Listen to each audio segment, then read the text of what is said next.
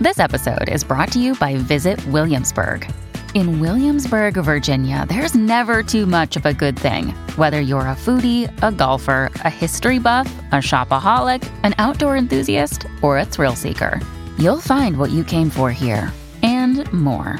So ask yourself, what is it you want? Discover Williamsburg and plan your trip at visitwilliamsburg.com. This Christmas, feel joy, gift joy, and send them joy with the perfect gift at Arnott's. Explore an endless array of gifting that will bring joy to everyone on your list. Shop Irish at the Christmas market, support emerging new businesses with Pitch 22, or find something extra special from one of our world class brands. Shop in store and online at arnotts.ie.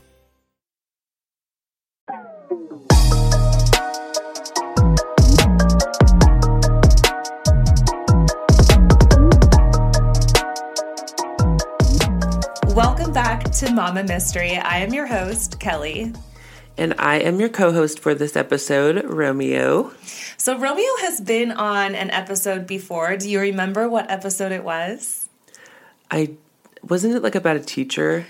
Yes, it was about Pamela Smart, and she had one of her students who she was in a relationship with kill her husband.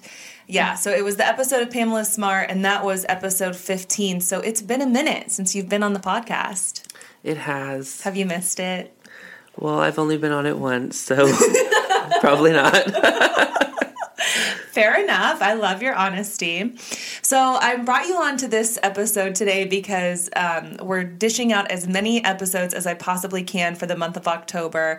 And it's going to be hard to get Austin to be a guest on every single one of those episodes. So, I'm changing it up this month and I'm bringing in guests. So, this is our first special guest. Enjoy. Extra special. Oh, you are extra special.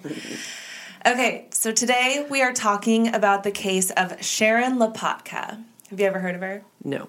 Okay. Well, I'm about to blow your mind because this story is crazy and I want to know your thoughts. So, Sharon Lopatka was born on September 20th of 1961 to Orthodox Jewish parents, and she was raised in Baltimore, Maryland.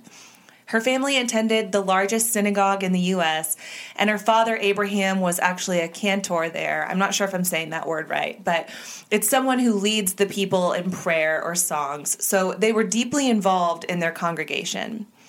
Growing up, Sharon was involved in sports like volleyball and field hockey, and she was also a part of her school's choir club. She had a lot of friends growing up, and when she got to high school, she became a nurse's aide, a library aide, and a teacher's aide. So she's probably like a parent and teacher's dream child, honestly. So Sharon graduated from Pikesville High School in 1979 and married a guy named Victor. Victor worked in construction, and together they moved to Hampstead, Maryland in the early 90s. But her parents did not support this union, and one of her friends described this marriage as maybe her way of breaking away because Victor was Catholic. So her parents felt embarrassed and ashamed that she would marry someone outside of their faith, and they really kind of cut her out of their lives after that. So by 1995, Sharon started working from home by doing online advertising. Speaking of online advertising, Romeo has an OnlyFans account. So if you want to go check out his OnlyFans account, what is your username? It is Kelly.Evans. 1983. Why 1983? Because you're old as fuck. Was, oh, can you not say that? My bad. I was born in 88. Well, your face says 83. I know, I'm overdue for Botox. I have an, an appointment with Natalie like in a couple weeks. Just give me some time. So, anyway, she was doing some online advertising for various businesses. The first website she hosted was called House of Dion, and this business of hers sold home decorating like kits. They were little booklets, and she sold them for seven bucks, and she'd mail them out. And I don't know, I guess she did pretty well with that. And it started out innocent enough, and once she found a little success in doing that, she kind of branched out to expand her services. So she started advertising for psychic readings and like one of those adult 1-800 chat lines that you could call in and you have to like pay for the call. So for some of you youngsters listening out there, I know this doesn't apply to you, Romeo, but some of our listeners are really young. And callers callers could call this number. It was like a 1-800 1-900 number and they would be charged by the minute and they're usually like these adult lines. Do you remember growing up? Did you ever watch TV like late at night and they start doing those commercials like after 10 o'clock that are like, Like the infomercials. yeah, but it's like, you want to party? Let's Oh, party. yeah. Like that's what it kind of reminded me of. Like, Like the adult phone calls. yes. And it's like these women like sprawling out in lingerie, like, oh, I'm so lonely. Call me. I want to chat. You're really good at that. you had any experience? Just in podcasting. Uh-huh. So anyway, she she had one of those I don't know call lines, and she would receive a percentage of those calls. And then she created this like online persona called Nancy Carlson. So she started going by Nancy Carlson, and by using this profile, she would sell pornographic material, mostly depicting women who were unconscious, performing sex acts with each other. She also started selling her own worn underwear, advertising like, "Is anyone interested in buying my underwear?" I wore them. I worked out in them. That is sick. yeah. Who wants to buy someone's swamp ass underwear? That's an excellent question. I don't know, but apparently it's a thing. And how um, are these women going to do sexual acts with each other if they're unconscious? You know what? I thought the exact same thing. I had the exact same question. So maybe they're just acting, but I don't know. Or maybe they just like drugged one of them and people are performing on the one that's passed out. Like that? I don't know. I don't know. It's sick.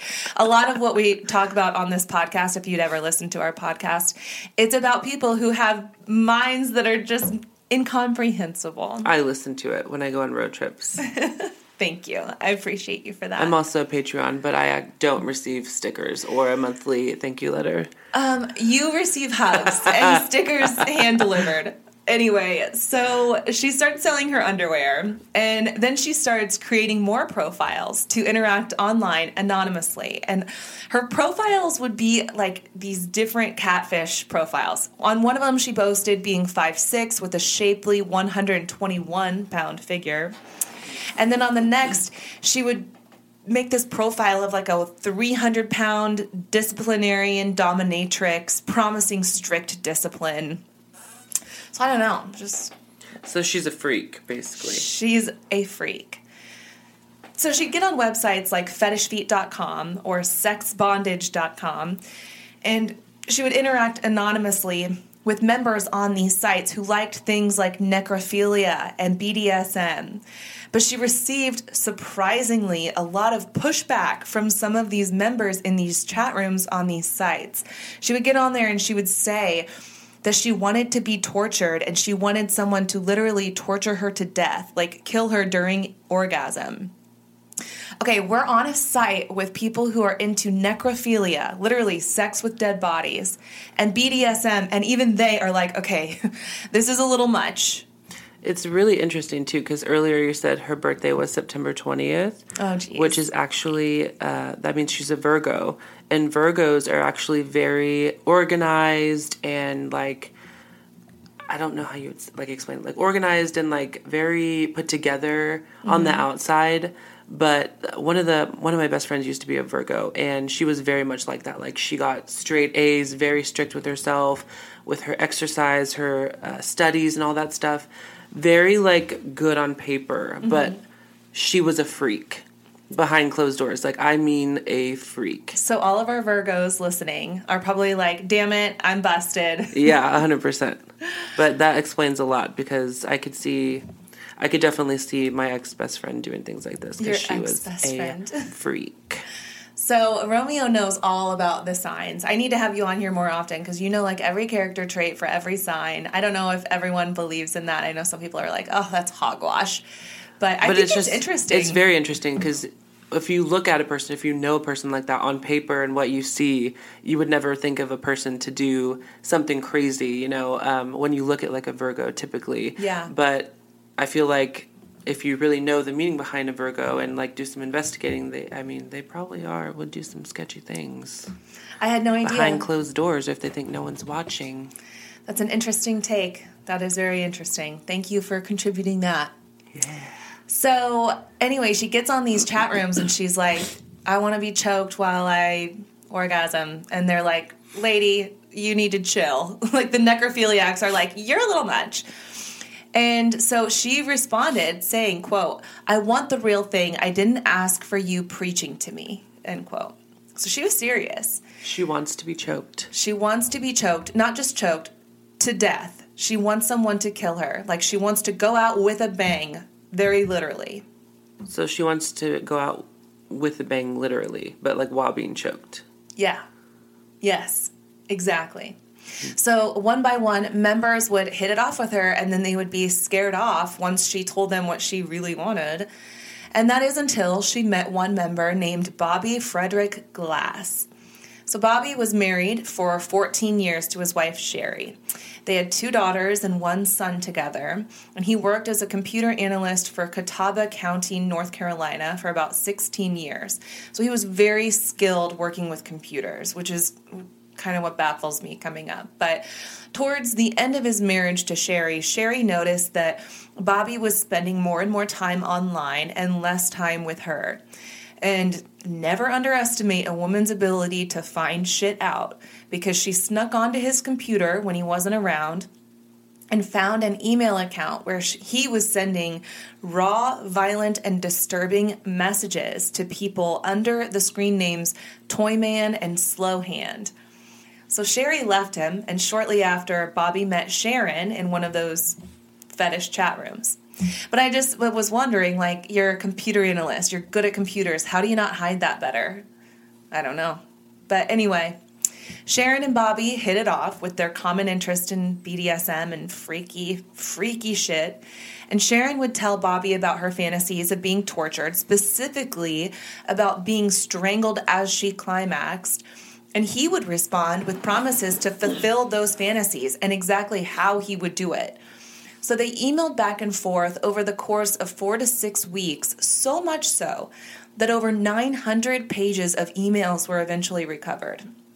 In four to six weeks. That's gotta be like constant. Yeah, that's a lot. So by October, shit started getting real, and Sharon's like, okay, when are we gonna do this? She's excited, she's ready to get it on. And they decide to officially meet. And on the morning of October 13th, 1996, Sharon wrote a note to her husband because remember, she's still married to Victor. And she writes him a note that says that she's not coming back. And in the note, she says, quote, if my body is never retrieved, don't worry. Know that I'm at peace, end quote.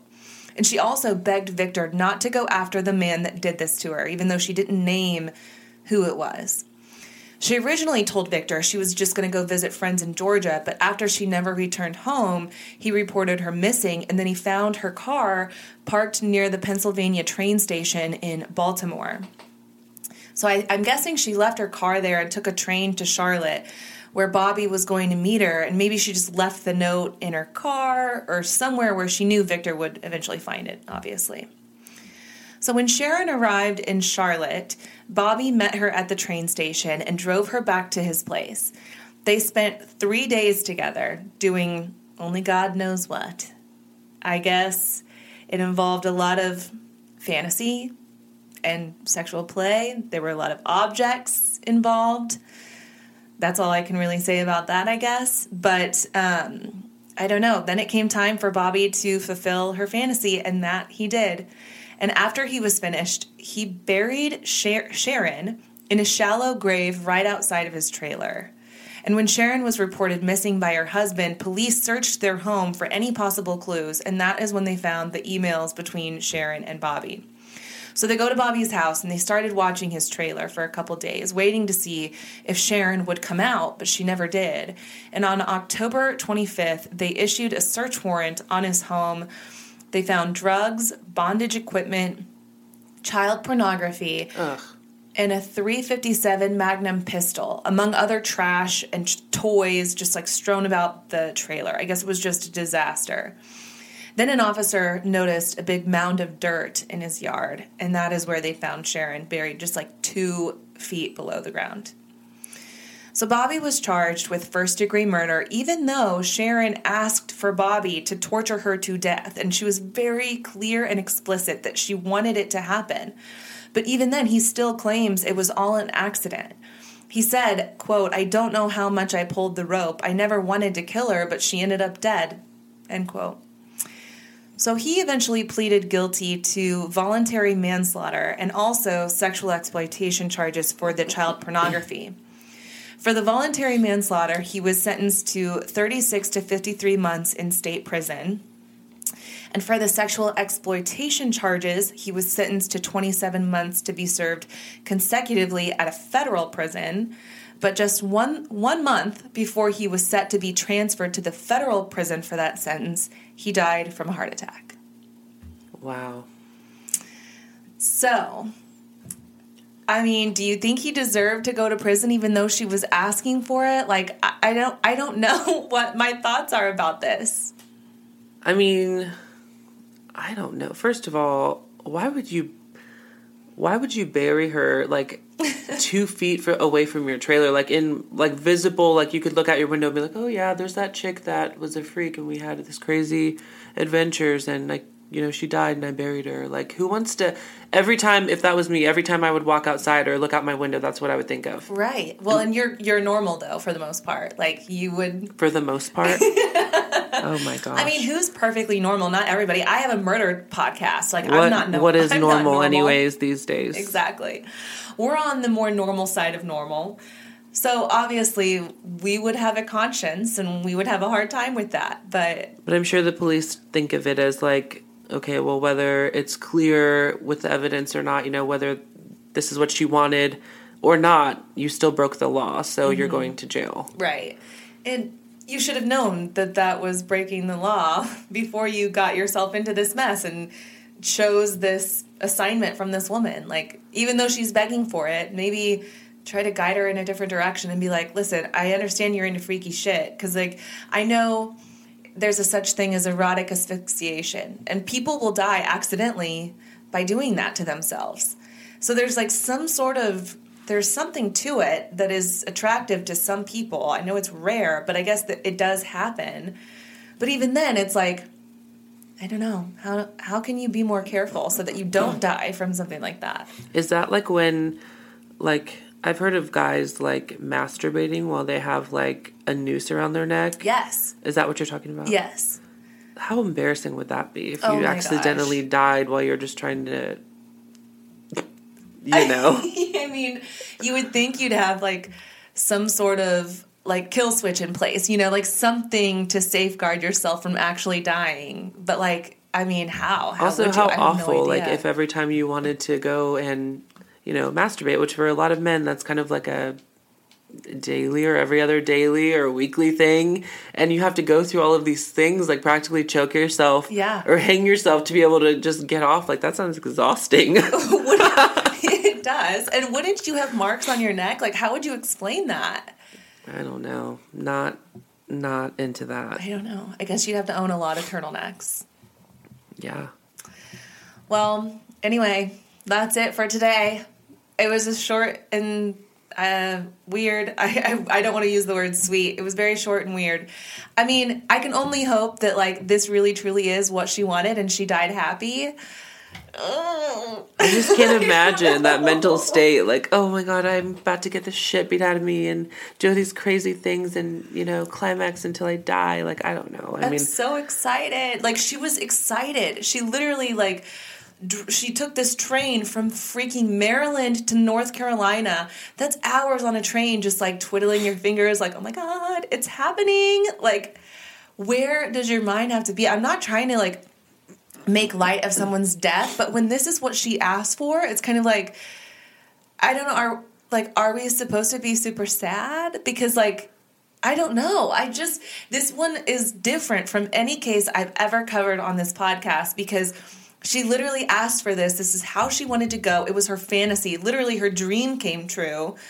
So like how are people supposed to feel about it? I don't know. well, know. and it's also weird too, like if you believe in fate or like a higher power or whatever you believe in, um, that the guy, you know, died of a heart of a heart attack randomly. It's almost like they were like, "Well, she wanted this, so we're just gonna go ahead and let you into heaven, and that way you don't have to rot in jail." You know what I mean? Like, I mean, he was only going to serve like two more years. He would have had the rest of his life, even for the voluntary manslaughter charge. It was only like a three-year sentence. That's nothing. That's crazy. for taking someone's life. yeah, even though she asked for it. maybe I the mean, shorter sentence because there was such hardcore evidence of that. That's what she wanted. Yeah, and, And- that that set a precedent in this case because before this, I mean, you have to remember too, it's 1996, but there was never a case where so much email evidence was used. So, I mean, yeah, she wrote it in the emails. This is what she wanted. She tried so hard to find somebody to give it to her, and then she finally did. And so, like, I don't know, is it fair to him to have to serve even though this is what she wanted? Could she have just done this to herself and not, like, you know, made anyone else culpable for her death? Like, I don't know. I don't know. That's crazy too that her sexuality, you know, was like such a huge part of her personality too. Like, you know, most people, if they were on their deathbed, they want to be surrounded by their loved ones and saying their goodbyes and, you know, just having that, all that love around them. Mm-hmm. And this bitch was like, I want to be strangled. Like, I'm leaving my husband. I want tortured. And like, that was her, he- that was like her peace. That was her Yeah. love. That was her, that was her, yeah, that's just crazy to think about. Like, that's what she wanted in her last hours. Yeah. Yeah. I mean, give the woman what she wants, I guess. I don't know. Well, she got it. I want to know what your thoughts are on this case. So leave a comment on mama.mystery podcast on Instagram, or if you're listening on Patreon and you want to be a little more discreet, you can leave it on there. Um, or you can even message me privately to tell me what your thoughts are, because I just, I don't know. This case was a weird one, but um, that is episode three of our spooky series for the month of October. Come back in a couple days and I'll have another one for you. And Romeo, thank you so much for coming over at the very last minute. I literally called him right before I was due to record and just said, hey, you want to come record? And he did. Yeah, you're welcome. Thanks for having me. It was super fun. All right, we'll see you next time. Bye.